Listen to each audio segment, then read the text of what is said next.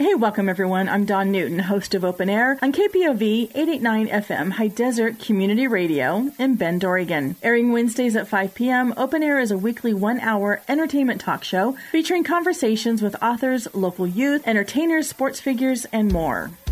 She's a real woman with a real life. She's someone you can relate to. Open Air with Dawn Newton.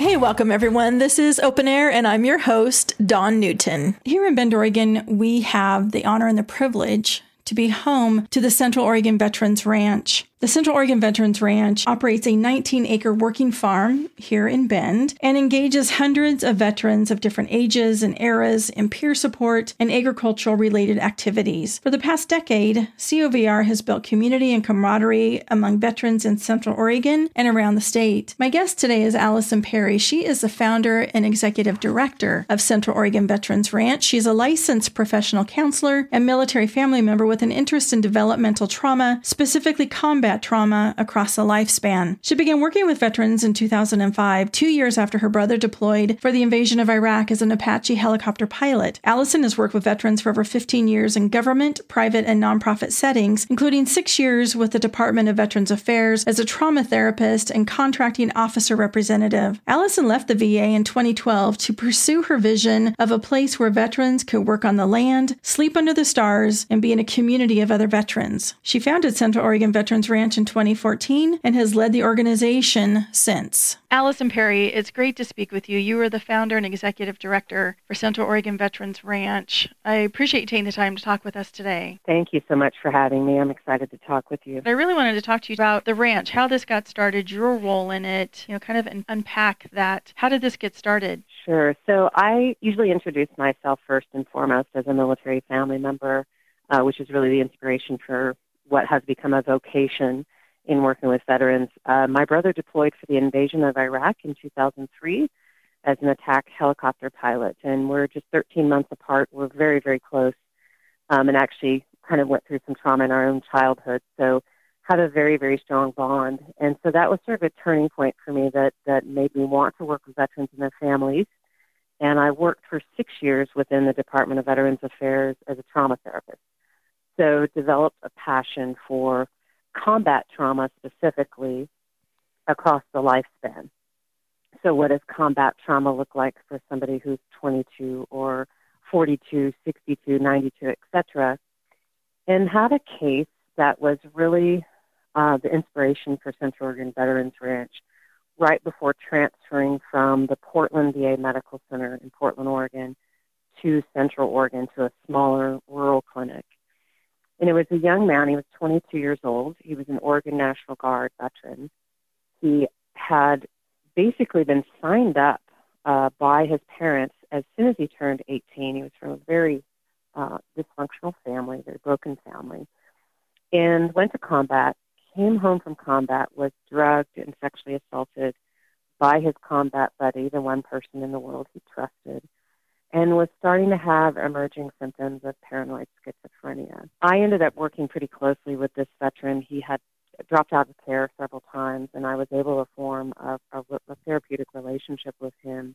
He struggled so much, just uh, you know, you can imagine with everything he'd been through. He struggled just with managing his life. And I got a call one day that he had ended up in the psychiatric ward, the lockdown unit, and that he was throwing furniture and threatening My first response was just anger because I thought if I'd been through everything that veteran had been through, I might be reacting the same way, you know, to have doctors poking and prodding you and, and diagnosing you and, and being locked up, honestly, Dawn, in a in a fluorescent white walled room. It just hit me in a flash uh, that this was not only not therapeutic, but that he was actually being re traumatized.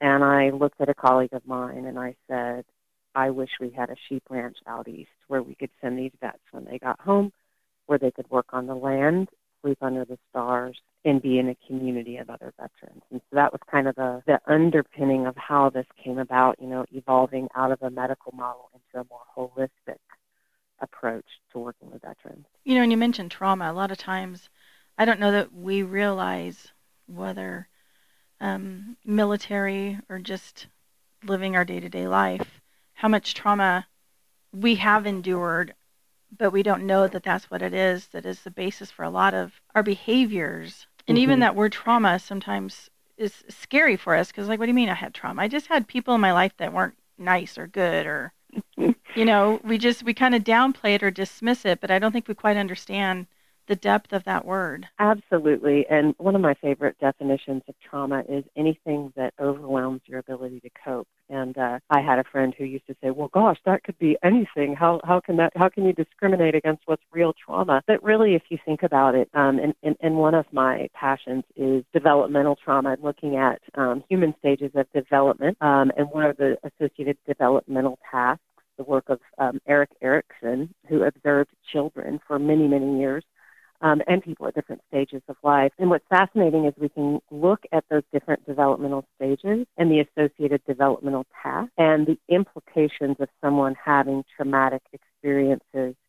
And what's fascinating is that the earlier uh, the trauma is endured, the, the, the more profound the impact, particularly in the first few years of life. We've been talking about the potential for attachment disorders or personality disorders that really form the structure of the personality and the human being's identity. But some of the most traumatized veterans I worked with were ones who often had childhood trauma as a veteran I mentioned earlier, and then were sent by the military to war or, or experienced other types of traumatic events in the military, which I think um, there are many things that I think the general public doesn't really consider when we look at how people can experience trauma in the military. How is that veteran doing today?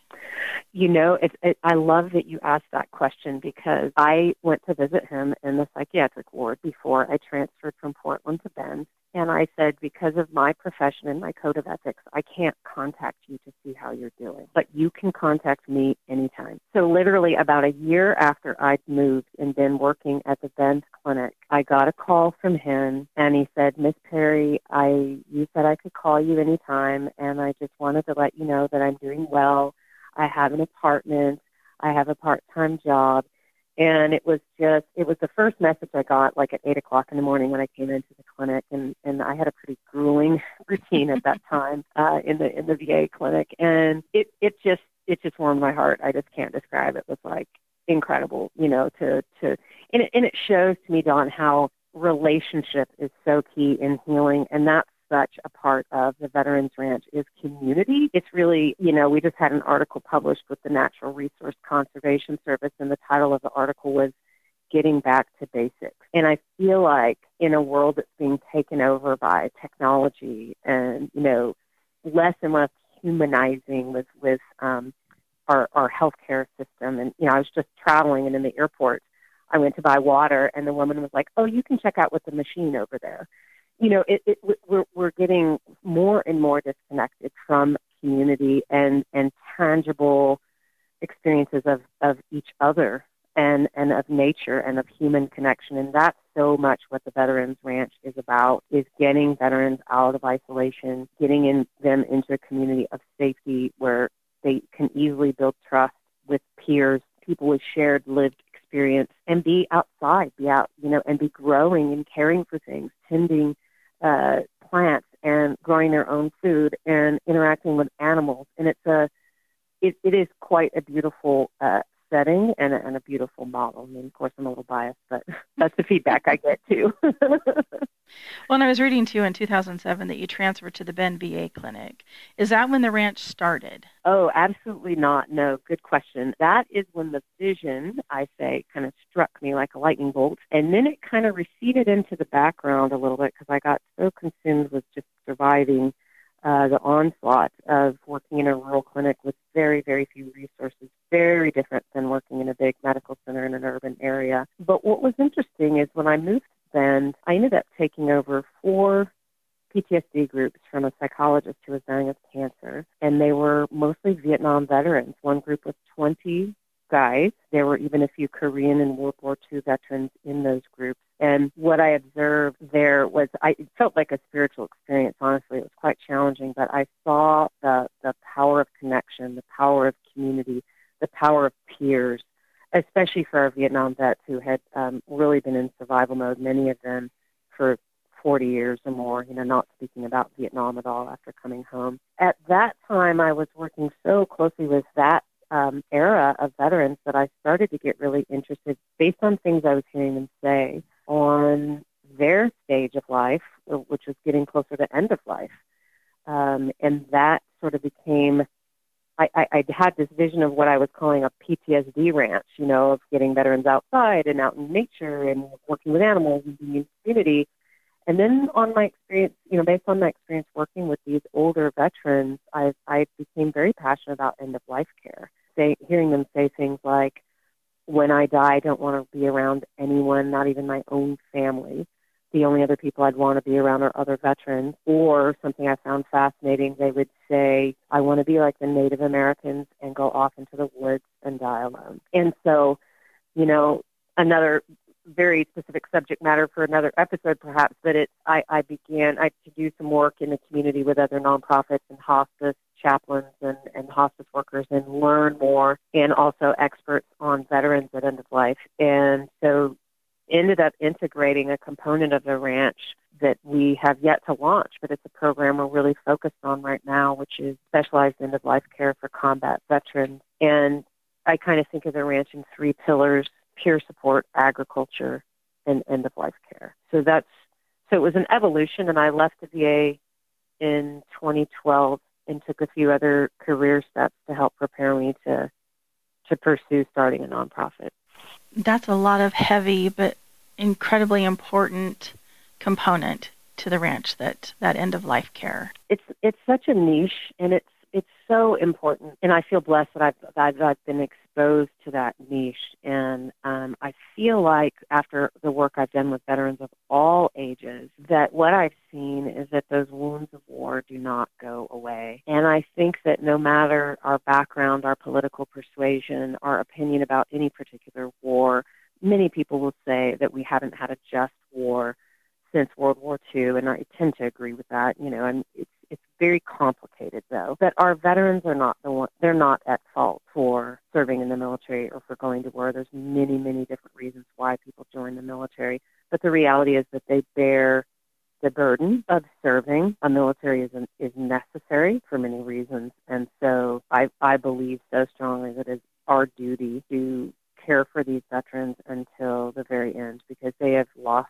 so much, many of them, not just from experiencing trauma, but what that implies about their whole life and how it affects their entire life. You know, on the on the website on the front page, it says a working ranch that restores purpose and spirit to veterans of all ages and eras.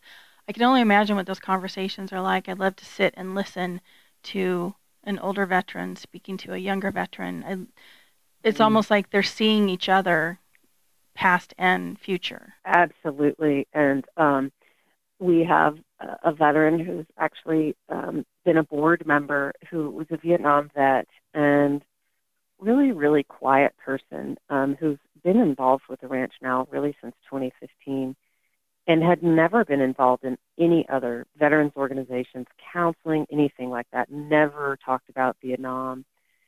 And his way of healing, and he will say that the ranch was has been his therapy, has been his healing it, it has just been through his participation, time, talent, and treasure. But I remember some of the younger vets, they just looked up to him so much uh, because of his role in Vietnam and, and his experiences. And one day I left the ranch and a couple of the younger vets were standing in the driveway talking with him and they'd been there for a while and I left and they were there for a while after I left and what I heard later on was that he shared with them that it had taken him almost 10 years after Vietnam to readjust to society. And, you know, granted, our veterans now, there's we had the awareness and the services we had really because of the Vietnam vets, because there was an outcry on from them over time about, you know, what not having support does for someone when they come home from war. But those kinds of interactions, that kind of validation, that kind of support, that kind of insight for our younger generations from those older veterans is, is, is so precious. So, and Allison, talk too about the ranch. Who who lives at the ranch, or how does the ranch function on a day to day basis? So, right now we don't have residents. We we anticipate having residents in the next year or so when we launch the specialized end of life care program. What we have is different types of agriculture programs, workshops. Some of them are weekly, like bee, we have bees, so bee tutorials. We have a hydroponics greenhouse business, so we have classes and education and volunteer opportunities in that. We sell all of our lettuce locally at local markets, Newport Market and, and their other two chain um, stores. We have chickens, bees. We now have two pigs, but they're therapy pigs, and sheep and so and so the agriculture is really a, a means of getting veterans engaged. It's a I, I call it a, a vehicle, like it, because there's so much stigma around asking for help or getting help, and so this is really a non-stigmatizing way to engage veterans. And so there's workshops and classes and multiple volunteer opportunities because, as you can imagine, working a 19-acre farm with all those animals there's quite a bit to do. And that's part of the motivation. And veterans end up feeling a sense of value and worth and being a part of the community by their participation. We also have uh, different types of groups. In last year, we're very excited to get awarded a contract through Oregon Health Authority to hire veteran peer support specialists but we had already, through volunteers, been doing peer support groups. So we're expanding some of those peer support groups, and it's one-on-one support as well as group. And then that peer support really happens in both structured and unstructured ways, just by virtue of people being in community. And we also partner with a lot of different community organizations and agencies. The Vet Center does has been doing PTSD groups, their support groups out at the ranch uh, since the pandemic hit. So that's that's kind of the activity that's going on there now until we launch that final program with end of life care.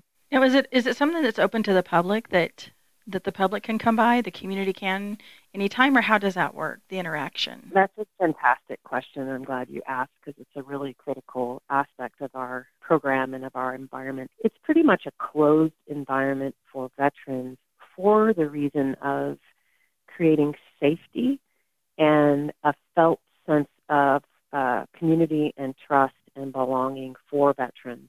So we, we, we also don't have, so, so we sort of integrate civilians in different ways. We don't have children out during the week for very um, similar reasons around creating safety. Uh, we have a family day on Saturdays because we do want veterans and veteran families to be able to come out and enjoy the environment, the animals, and the farm but many of our veterans are combat veterans who have had horrendous trauma that involves children, which is one of the worst types of combat trauma and moral injury that occurs. It's just incredibly painful, and so children can often be a trigger. So we do have a designated time for children and families to come out on the weekends, on Saturday. The ranch, because of that protected environment, often becomes a stepping stone for our veterans to heal and sort of regroup and then step out into the broader community. And that's something that we've seen pretty consistently um, is that by virtue of that kind of participating in that closed community, that safety, that peer group, it often gives veterans the confidence and the support uh, that they need to go back out into the broader community. Allison, what does this work mean to you? Mm, great question. I I used the word vocation earlier. Um, so this is a this has been a labor of love to found and develop this organization. We just had our seven year birthday. Um, it's a profound spiritual experience for me. I we have some testimonial videos on our website, and one of our veterans said, "The ranch has a way of bringing your soul back," and it, it, it's it's humbling and gratifying to be able to make an impact for people who have um, suffered so much, who have endured really some unspeakable types of trauma, ranging from combat to sexual assault, you know, to lifelong physical injuries. Um, it is just a profound honor for me to be able to do this kind of work. And what can we as a community, what needs are still there or ongoing that the community can help with? I think um, in terms of just technically, you know, for us, if you look at our website, we have a needs list. We have, you know, we are, we're a farm. We have ongoing needs. Um, and we, we, we provide home cooked meals for our veterans every Thursday. We have a big work day and, um, and also, you know, things like water, power bars, all that kind of stuff. But really, it's it's spreading the word, and it's also if you know a veteran, um, it doesn't matter where. It could be anywhere in the country because we do have a plan to scale. We have veterans in other states that are interested right now in Washington State and Tennessee and starting veterans ranches. So spreading the word and especially making referrals if you, you know of a veteran of any age that, that might be struggling, that's hesitant to go to traditional types of services. Um, and just staying tuned, signing up for our newsletter, staying aware.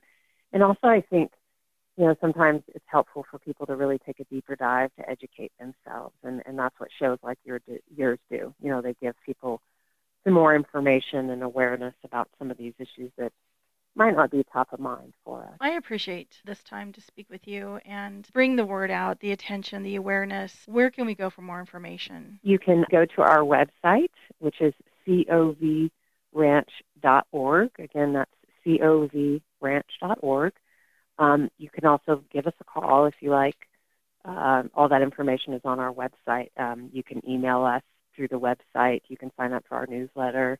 We have a Facebook page as well and Instagram, uh, Central Oregon Veterans Ranch, but all of that can be accessed also through our website. Well, again, Allison, I appreciate this time and this work. Thank you. Thank you so much for the opportunity. I really appreciate it. Open Air is written, produced, and hosted by Dawn Newton.